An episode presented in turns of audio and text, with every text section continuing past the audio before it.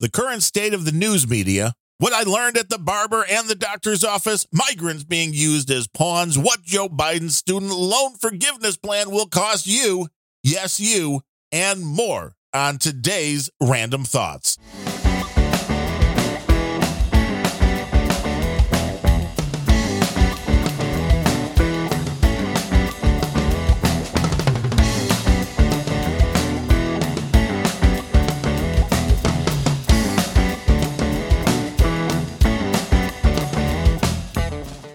And welcome to episode number two hundred one of the Random Thoughts podcast, spelled R A N D U M B thoughts dot com online. I am your host, Darren O'Neill, and a whole lot of fun stuff going on.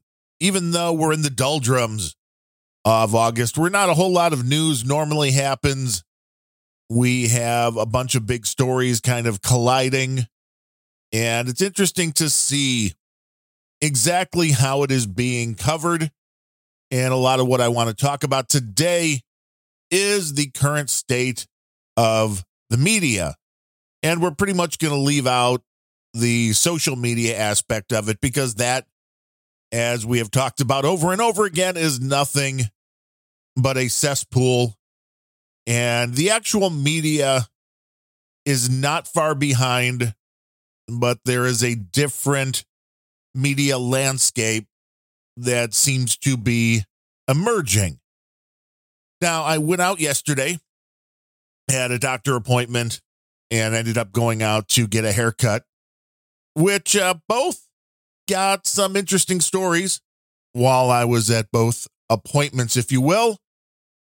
The not very surprising thing was talking to my barber, Bill, who said that the overall consensus from the people he's had in the chair in regards to the F B I raiding Donald Trump's Mar-a-Lago residence was one of defiance, was one of a lot of people who say they're not fans of Donald Trump, who really wouldn't have been planning on voting for him, mentioning that this is kind of raising their ire enough that at this point they would probably vote for Trump. Now, we'll see how this carries through to the midterm elections. So far, the Trump record on candidates that he has supported has been pretty good.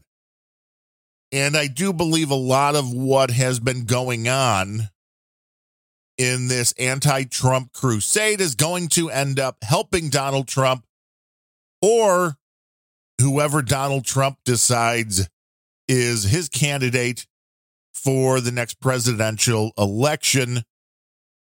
And it's an interesting thing to me, because I believe that Donald Trump has a much greater chance at being the king or queen maker, depending who the candidate is. And I know I'm leaving out like eighty-six different genders in there, but I believe that Donald Trump himself running is not a sure win. I think there is still enough Trump hate. I think there is still enough Trump derangement syndrome out there that I don't think Trump running is a sure thing. But I do believe, if Donald Trump were to come out and say, you know what, I'm not running, but I'm backing Ron DeSantis or whoever, the person that gets the Trump blessing almost an assured win, because the people that hate Trump, who can still look at their grocery bills and look at what it's costing them to put gas in their tanks, they're going to go, you know, the economy was a lot better. I mean, we didn't like Trump. He said a lot of dumb things or mean things on Twitter. We really didn't like him, but, you know, we had more money in the bank. We had more disposable income. We didn't feel like we couldn't put food on the table. And it's interesting with this F B I raid, again, that there's a bunch of people who are going, you know, I wouldn't have normally voted for Trump, but this is making me mad enough to do it. And then the question all goes down the line, well, why is this all being done? I believe we mentioned on this last show here on Random Thoughts that the Department of Justice was making comments like, well, we're just in the first inning of this. And if that's the case, I think people are really going to start showing their displeasure. I do think a lot of people on the left want the violence in the streets. You see what they are trying to turn the January sixth Capitol incident into.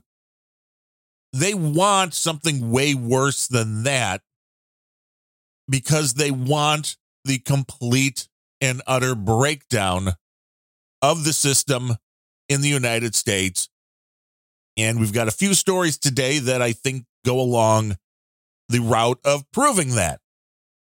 Now, before we get to that, I'll talk about my stop off at the doctor's office. Everything good, just a normal checkup.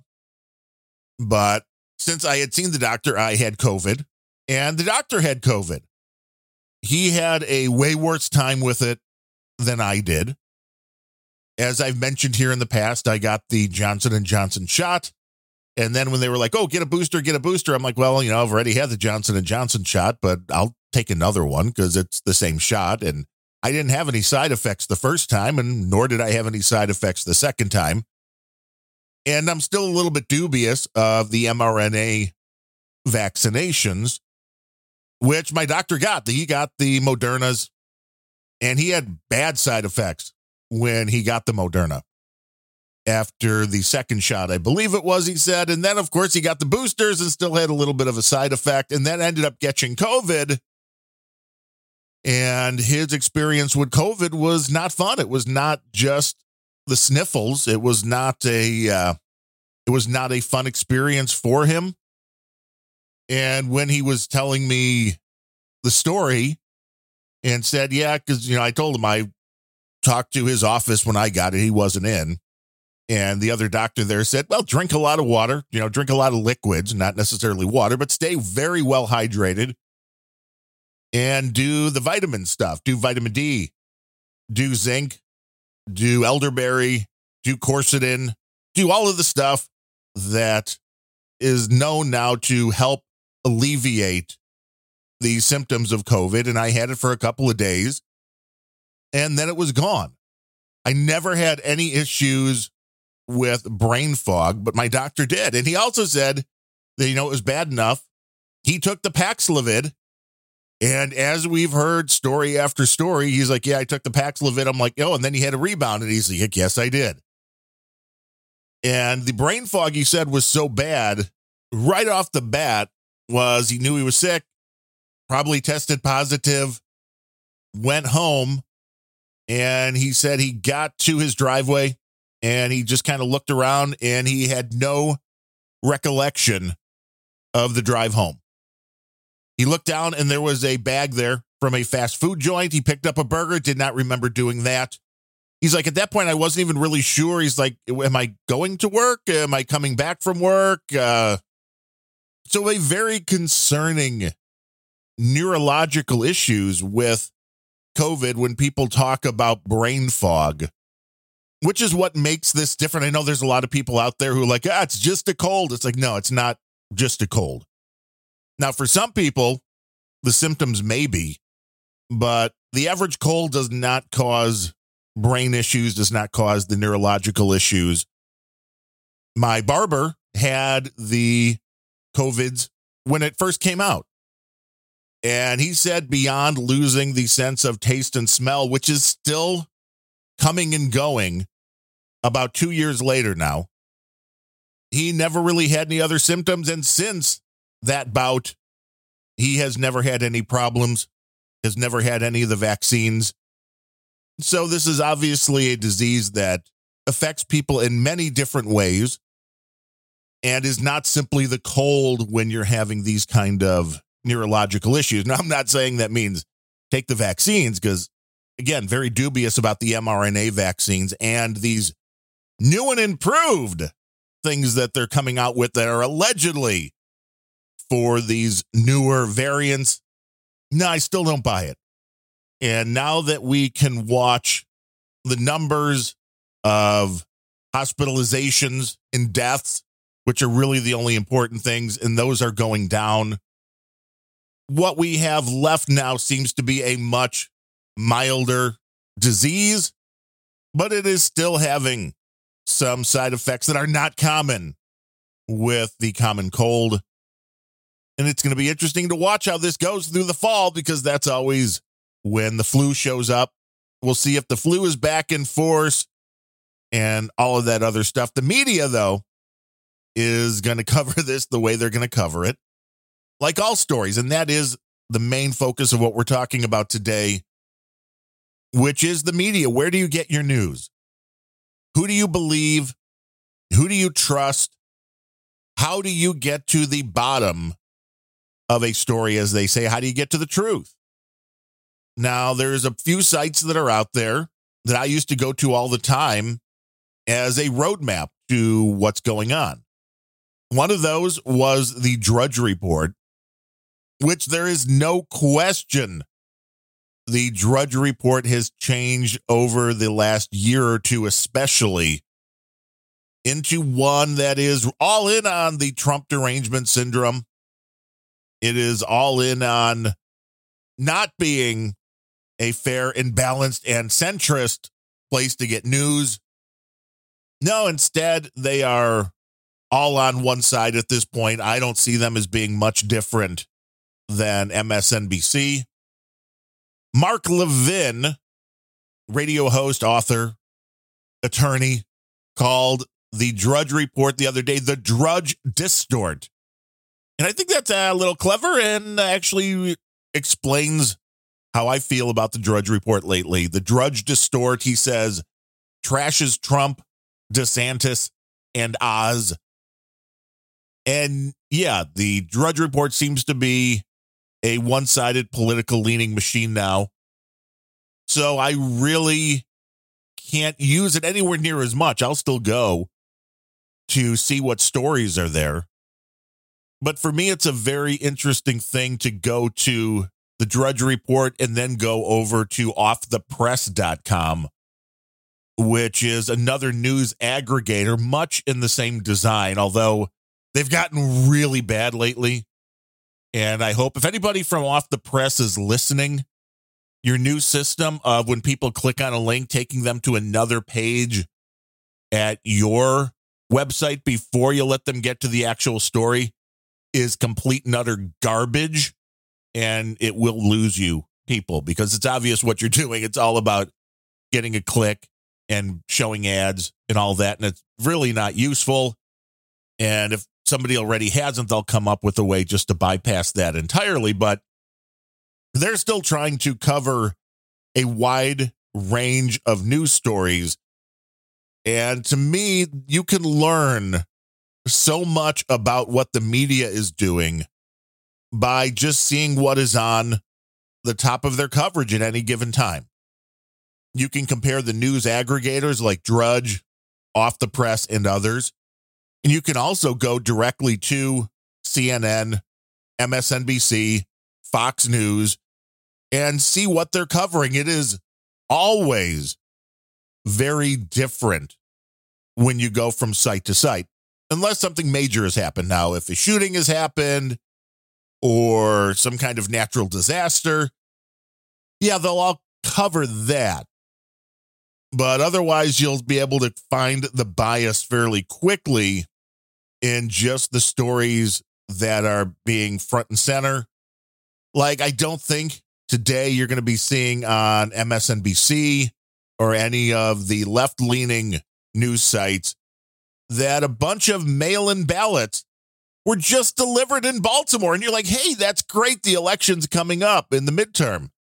Well, no, these were the ballots for the twenty twenty election that somehow were just delivered. But, you know, everybody on the left says there's no chance this mail-in balloting stuff could have any problems whatsoever. There's no fraud. It always works like clockwork when you get the Postal Service involved. And this, I think, is really good evidence why mail-in balloting simply does not work. No, I don't know if these people that the ballots didn't get to them in Baltimore? Did somebody else fill out ballots in their names? What's going on? Nobody really knows. And elections, if you want them to be fair, maybe you need to actually work on the systems that are being used. And it's funny because the left points to Donald Trump, you know, oh, he's an election denier. Like the left never did that. I posted on my No Agenda Social account a video that somebody put out, which is ten straight minutes of left-leaning politicians like Hillary Clinton and Jimmy Carter. I mean, they're more than leaning. And lefty news organizations and anchors all questioning the Trump election and echoing Russian collusion and how he's not a legitimate president. But wait, I thought those were all signs of insurrection and why people should be hung, because if you dare question the election, you're ruining the democracy. The uh, Democrats have been questioning elections for years. It is all a bunch of crap. But again, it's how the media is covered. And that's why the average citizen doesn't know all of that. They don't think the people on the left have ever questioned an election. I mean, they're stupid, because if they were paying any attention to the Donald Trump win back in twenty sixteen, they would have certainly heard it. But this is where we're going. Now, C N N, we've talked about, is making some changes. Brian Stelter fired. Not that uh, that's a big deal. There's talk now that the C N N morning show is about to be nuked and totally redone because their ratings are garbage, as is most ratings on C N N, garbage, because all they've been is a Trump-hating network. And once that stopped, the ratings cratered. Bill O'Reilly predicted that, said once Trump was gone, the ratings for C N N would crater. And they have, because they're still trying to make the stories about Donald Trump, because that's all they've got. Now, it seems like some new leadership at C N N is trying to change that. The guy in charge now, I think we talked about here, wants to try to get back to real journalism and covering stories. I know that's a really hard concept to believe that C N N would want to get back to. But I came across an article on Yahoo News, and I think Yahoo, including Daily Beast articles in your news coverage, you use some air quotes around news coverage there, you're not really doing yourself any favors. You're not giving yourself any credibility, because the Daily Beast is garbage, and I'll prove it to you. This, an article from a guy named Lachlan, L A C H L A N Cartwright. He says in the headline, and granted, I don't know if he wrote the headline because most writers don't. The headline on the article, C N N staff fears right-wing billionaire will turn it into a dumpster fire. The article goes on to say, quote, the fallout from the firing of Brian Stelter and the cancellation of reliable sources continues this week. C N N insiders tell Confider that staffers cannot shake the feeling the shocking move was made to appease John Malone, a right-leaning billionaire, close friend of the Murdoch family, and key Warner Brothers Discovery board member who has made it well known that he would like C N N to be more centrist, whatever that means. You lost me right there, Lachlan. You lost me when you say that somebody involved with C N N, and I don't even know how involved this John Malone person is. He might be a lot. He might not be at all. But when somebody goes on record saying they would like C N N to be more centrist, and you add in your article, Mister Cartwright, whatever that means, do you literally not know what the term centrist means? Are you that much of a moron? Are you that much of a twit that you don't know what the word means and then you don't have the ability to look it up? Why would you have this in an article when you say that they would like C N N to be more centrist, whatever that means? Well, I can tell you what it means. It means they want it to be less propaganda and more journalism. Is that so hard to understand? Centrist means not to the left, not to the right. So, wow, Lachlan, that would be in the center. If you're not to the left, if you're not to the right, you're in the center. I feel like Lachlan should be watching Sesame Street or something to learn what simple words mean. When somebody says they want a news network to be more centrist, Mister Cartwright, they mean they want them to stop lying and spreading propaganda from the left, from the right.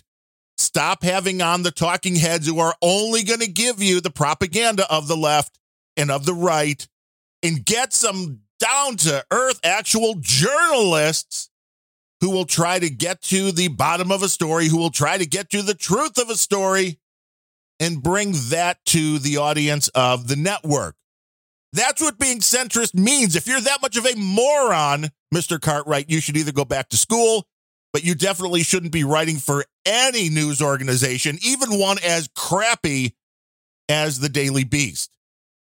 Because this is just laughable. This just makes the author look like a total moron, an idiot, when you're like, centrist, whatever that means. I mean, is it that hard to understand? Is there anybody listening to the sound of my voice right now who, when I first said centrist, did not understand what the word meant? But we're to believe Mister Cartwright didn't.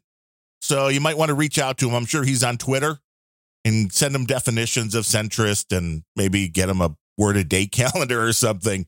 Because journalism's guys, you know, you should be using your words. It's amazing, really. Another story, of course, getting much different coverage depending where you go, is the situation on the southern border. We're seemingly breaking records this year. Millions of people crossing the border into the United States. And these people are often in bad shape. I mean, they're victims of the people that they're paying to get them over the border. It's dangerous. People are abused. People are beaten up. People are raped. They're found in trucks dead because they're paying, you know, paying the wrong people to try to help them get over the border. It's a very dangerous situation. And then once they do get over the border, the question is what to do with these people. And there's a humanitarian crisis to go along with a legal crisis here, because the Biden administration has gone full in on not enforcing the law at the border. There's a tone of they want everybody to be allowed in. And some people will cheer that, and other people will say, um, there's some logistical problems to this, which is the side that I fall in on. Because I think everybody that wants to come to this country should be allowed to do so, but there is a system in place to do this legally and to do this at a pace that does not overwhelm the cities involved, which have normally just been the cities on the southern border, which is why I think it's genius, but it is absolutely using these literally poor migrants coming over the border, putting them on buses, as the governor of Texas is doing, and sending them to places like New York. But I also applaud the fact that he's doing it, because there's a lot of people, including the mayor of Washington, D C, including the mayor of New York, who are like, oh, it's so horrible. Those Texas people don't want to let the migrants in. Well, so they're bringing them to the doorstep. They're to the doorstep of New York. They're bringing them to the doorstep of Washington, D C. Washington, D C multiple times now. The mayor has requested the National Guard come help because it's so horrible with the few hundreds or a couple of thousand migrants that have come in. The migrants being brought into New York City have the mayor, Eric Adams, threatening to take a busload of New Yorkers to Texas to knock on doors to help get Governor Abbott out of office for the, quote, good of America. Then he asked for more federal funding to address the influx of migrants to the Big Apple. I mean, remember, the Big Apple is a sanctuary city. He says, bring everybody. You know, unless you actually do bring people, and then they cry foul. Mayor Adams says, quote, this is horrific when you think about what the governor, that referring to Governor Abbott of Texas, is doing, end quote. No, sir. No, Mister Mayor. What is horrific are the policies going on in your little city there now, the Big Apple, where crime is running out of control, where people are released without any kind of bond when they commit crimes, which violent crimes way up in New York. Now they're getting a bunch of migrants on their doorstep, and they're like, we don't know what to do. Maybe we'll put them in luxury hotels. I mean, that's a great idea. If you want the luxury hotels to go out of business, which maybe they do, because that is the bottom line with so much of what the left is doing. They want the system to be stretched to a point to where it crashes and burns. We've mentioned that so many times here, and there's no difference in what is going on here. They want the system to crash. They want these people to be used as pawns when it comes to New York being a sanctuary city. But, you know, they're not walking the walk. When the migrants show up, they have nowhere to put them, which is the problem when you are talking millions of people coming across the border without any money, without any jobs, obviously. Now, maybe they can find work because there's a lot of people in the United States right now who don't want to work, but they're coming in with zero money most of the time. They're coming in with no place to go to stay. They have no place to live. They don't have shelter. They don't have money to have food. And these are all things that people need to survive.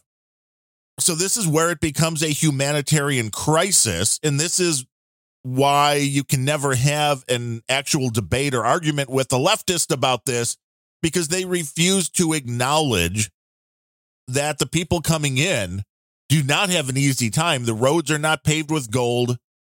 You don't have the magic wand that gets waved the minute you cross the border and your life is now great. No, their lives of the migrants often suck once they get into the United States. But we also have huge logistic problems because there's nowhere to house these people. Everybody listening right now has a limited amount of space in the home or apartment or condo, wherever you're living right now. And if I were to be like, hey, we need you to take like forty people into your house or apartment and house them for the next six months, would you be, would you be able to do that? And this is what we're asking of these towns down in Texas on the border, Arizona, to handle this influx of humanity coming in. So I just think it's hilarious when cities like New York, Washington, D C, I'm sure they're busing them to the Chicago area as well, that are complaining, oh, we can't handle this. Well, that's kind of the point. This is kind of why immigration needs to be controlled, not because people are hated, not because people are racist, but because there is only so much in the resources to go around.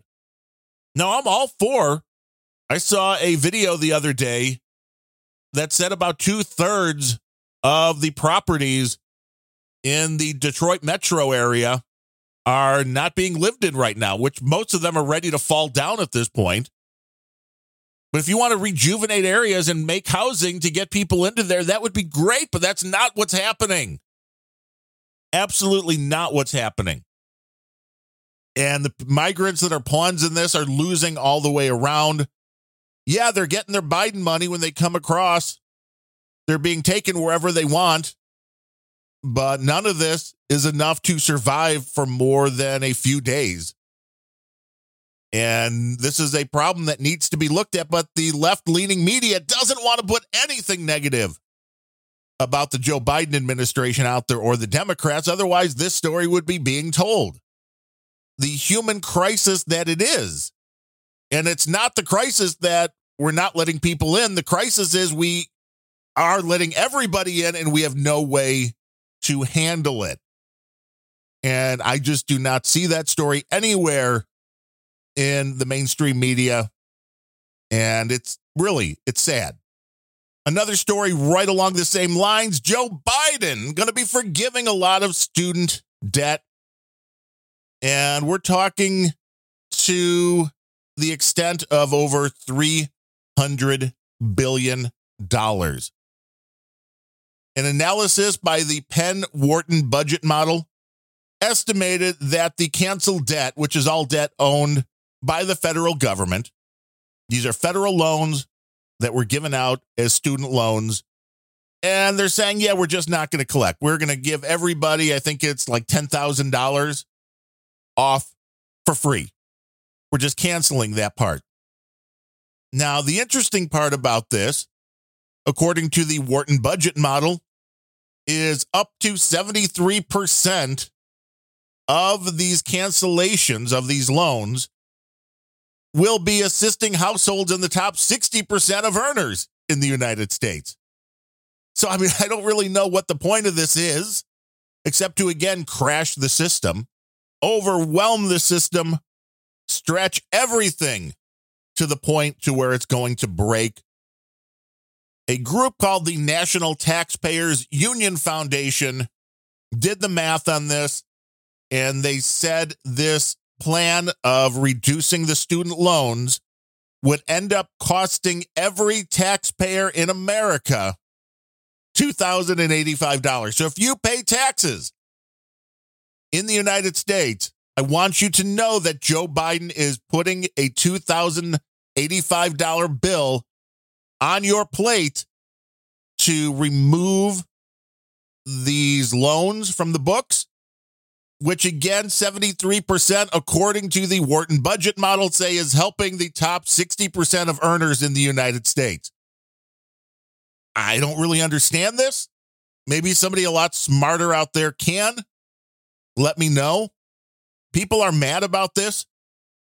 Kevin Brady, representative from Texas, says, my neighbor, a detective, worked three jobs, and his wife worked to make sure their daughter got a quality degree without student debt.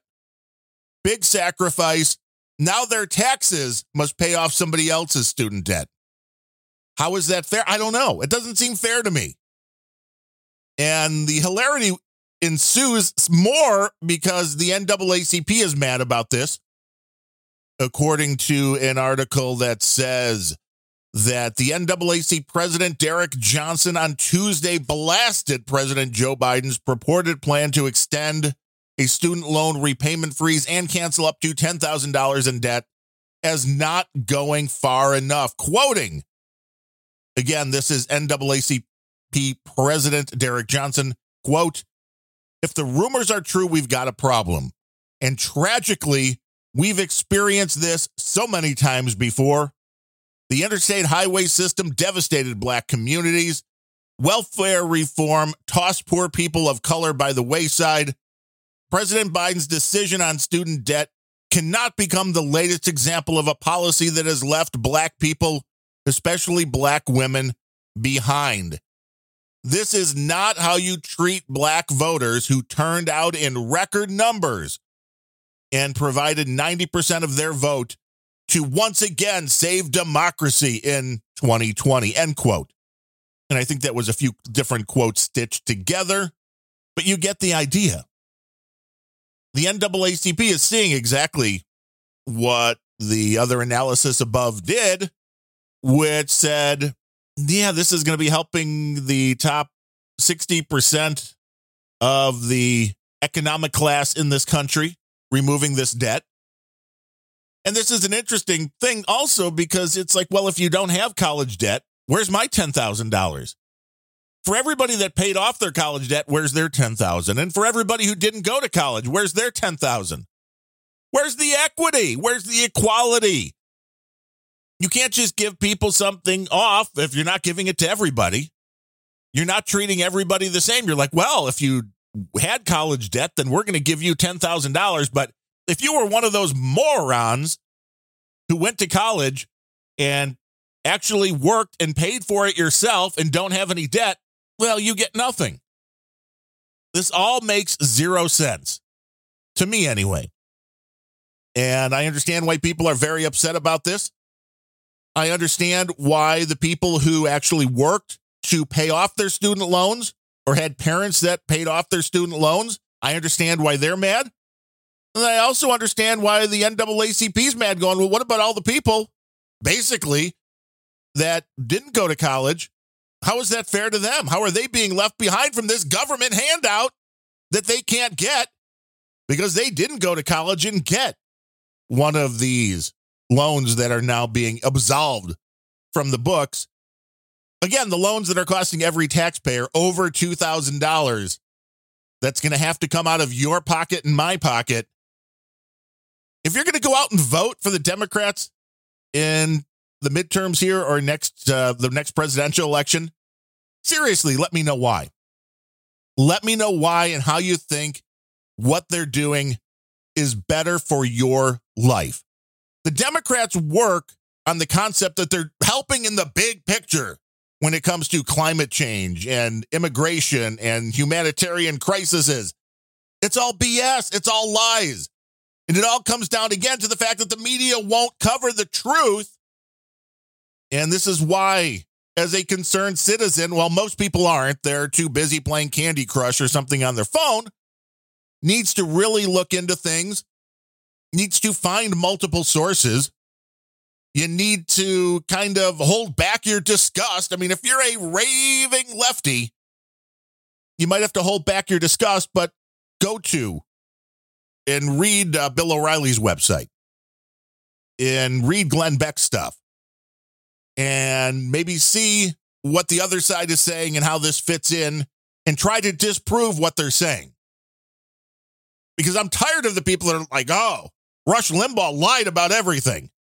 And then you're like, well, he starts the show by saying, hi, I'm Rush Limbaugh. Is that a lie? Well, no, that's not a lie. Well, you said he lies about everything. See, that's already been proven false.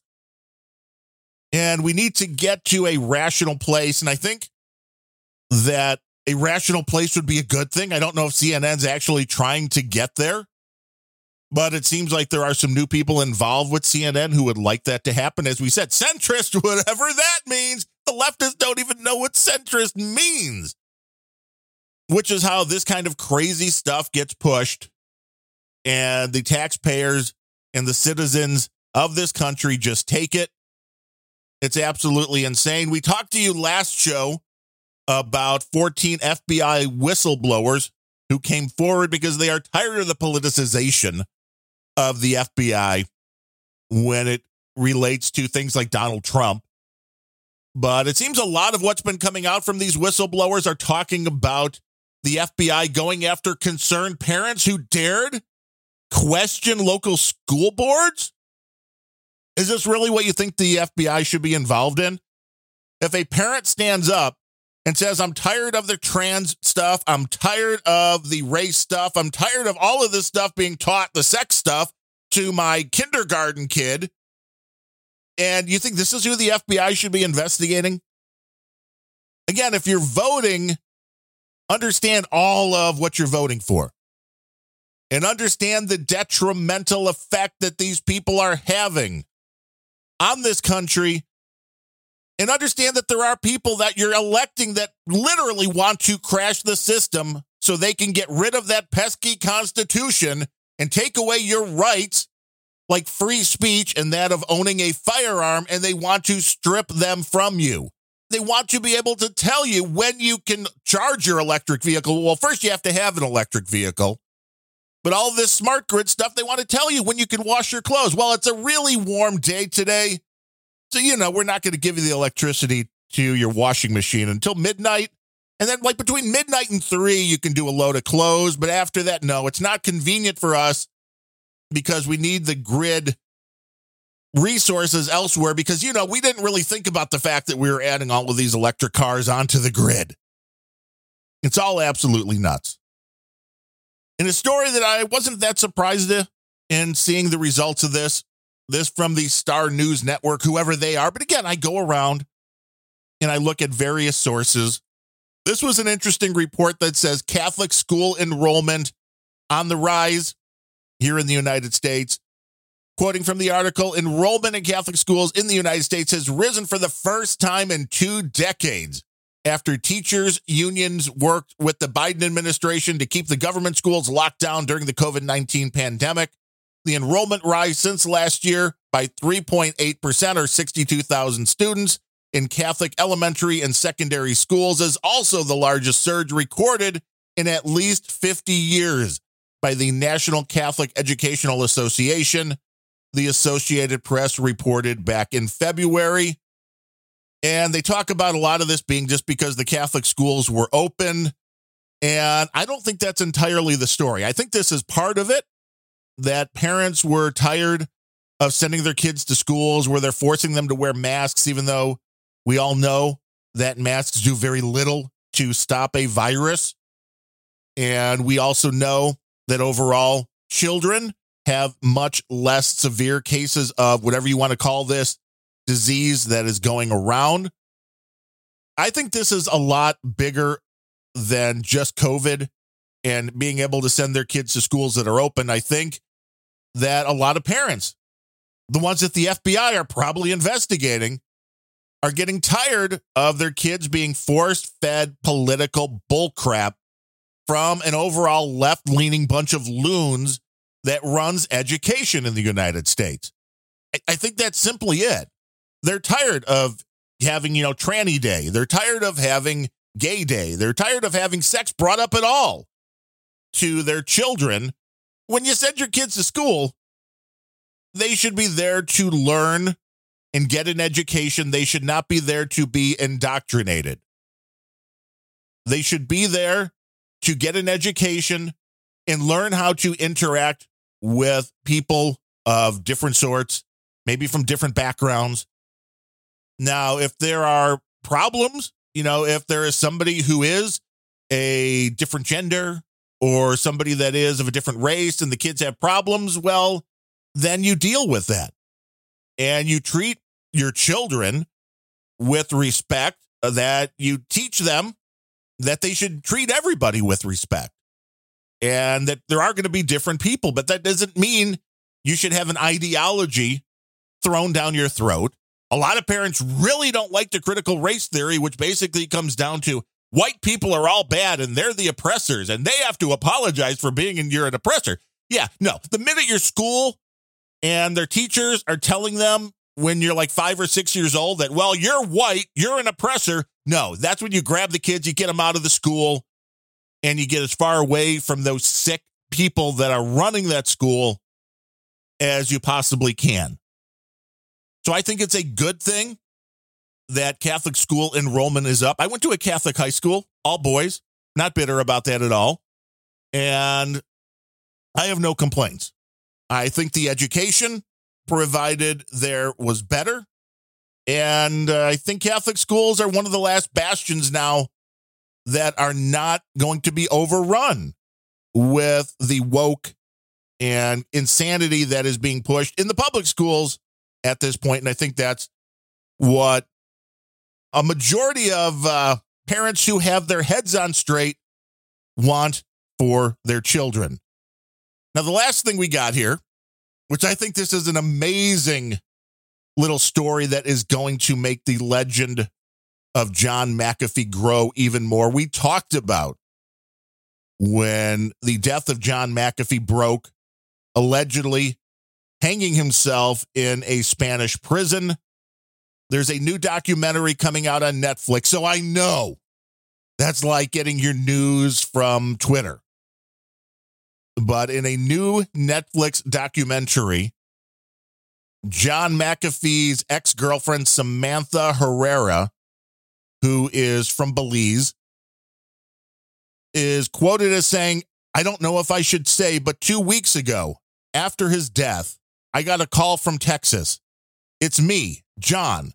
I paid off people to pretend that I'm dead, but I'm not dead." Now, I don't know. I mean, I think I want to believe this. I absolutely want to believe this. She says he told her there are only three people in the world that know I'm alive. But then her story is that he asked her to run away with him. Now he has a wife. Well, I mean, once you're dead, I guess, depending on how well you uh, do that. But this is just adding to the legend of John McAfee. Did he really kill himself in a Spanish jail, or is he still out there? And uh, I want to believe he's out there. I want to believe that somebody beat the man, that he was smart enough to pull this one off. And it's going to be like Elvis. There's going to be John McAfee sightings now for years and years and years. And whether John is around or not, I kind of think that would make him happy. I know it makes me happy, and that's really all that matters, right? I am also happy that you are listening to this podcast. It is an honor that you give me your time, that we can join each other and just kind of go through the insanity of the world. This is a value for value podcast, which means there's no paywall. I put the shows out there, and if you've gotten any value out of them whatsoever, it's up to you to put a number onto that. Is it worth a popsicle to you? Is it worth a vinyl L P? Is it worth a six-pack or a nice bottle of scotch? Whatever that is, you put that number on it. You go to randomthoughts.com slash donate. You click the donate button if you want to use PayPal for a one-time or monthly donation. You can use the crypto information there if you want to do the crypto thing. You can use the P O box address if you want to go the snail mail route. And you can even go over to patreon.com slash random thoughts, R A N D U M B thoughts. It is all very much appreciated. Coming in today with his fifteen dollars monthly donation is Sir Sean of the Allegheny Valley, and it is very much appreciated, Sir Sean, for all of his support on this show and the other shows I'm doing. And our buddy, Sir Truck Driver, coming in with another mega, not MAGA, mega donation, which is split between all the shows I'm doing, which gives us five dollars here on the Random Thoughts podcast. And it is good to hear from you, sir. Hope all is good out there on the roads. I know there's always stories to be told from the roads of America. And I almost forgot, if you're using a Podcasting 2.0 app, and if you don't know what that is, go to new podcast apps dot com. You'll find out. You can send us a boostergram. You can stream some Satoshis our way. It's just another way to take part in the value for value model. They are all very much appreciated. And as I said, it is an honor that you're giving me your time to listen to the shows. Do me a favor, rate the show wherever you're getting your podcast. Tell a friend about the show and help us spread the word and keep this show growing. I can't believe over two hundred episodes now, and we're just getting started. With all of that said, I will be back again next week, probably on Tuesday, maybe on Wednesday, with another edition of the Random Thoughts podcast. Until then, I am Darren O'Neill. Thanks for listening.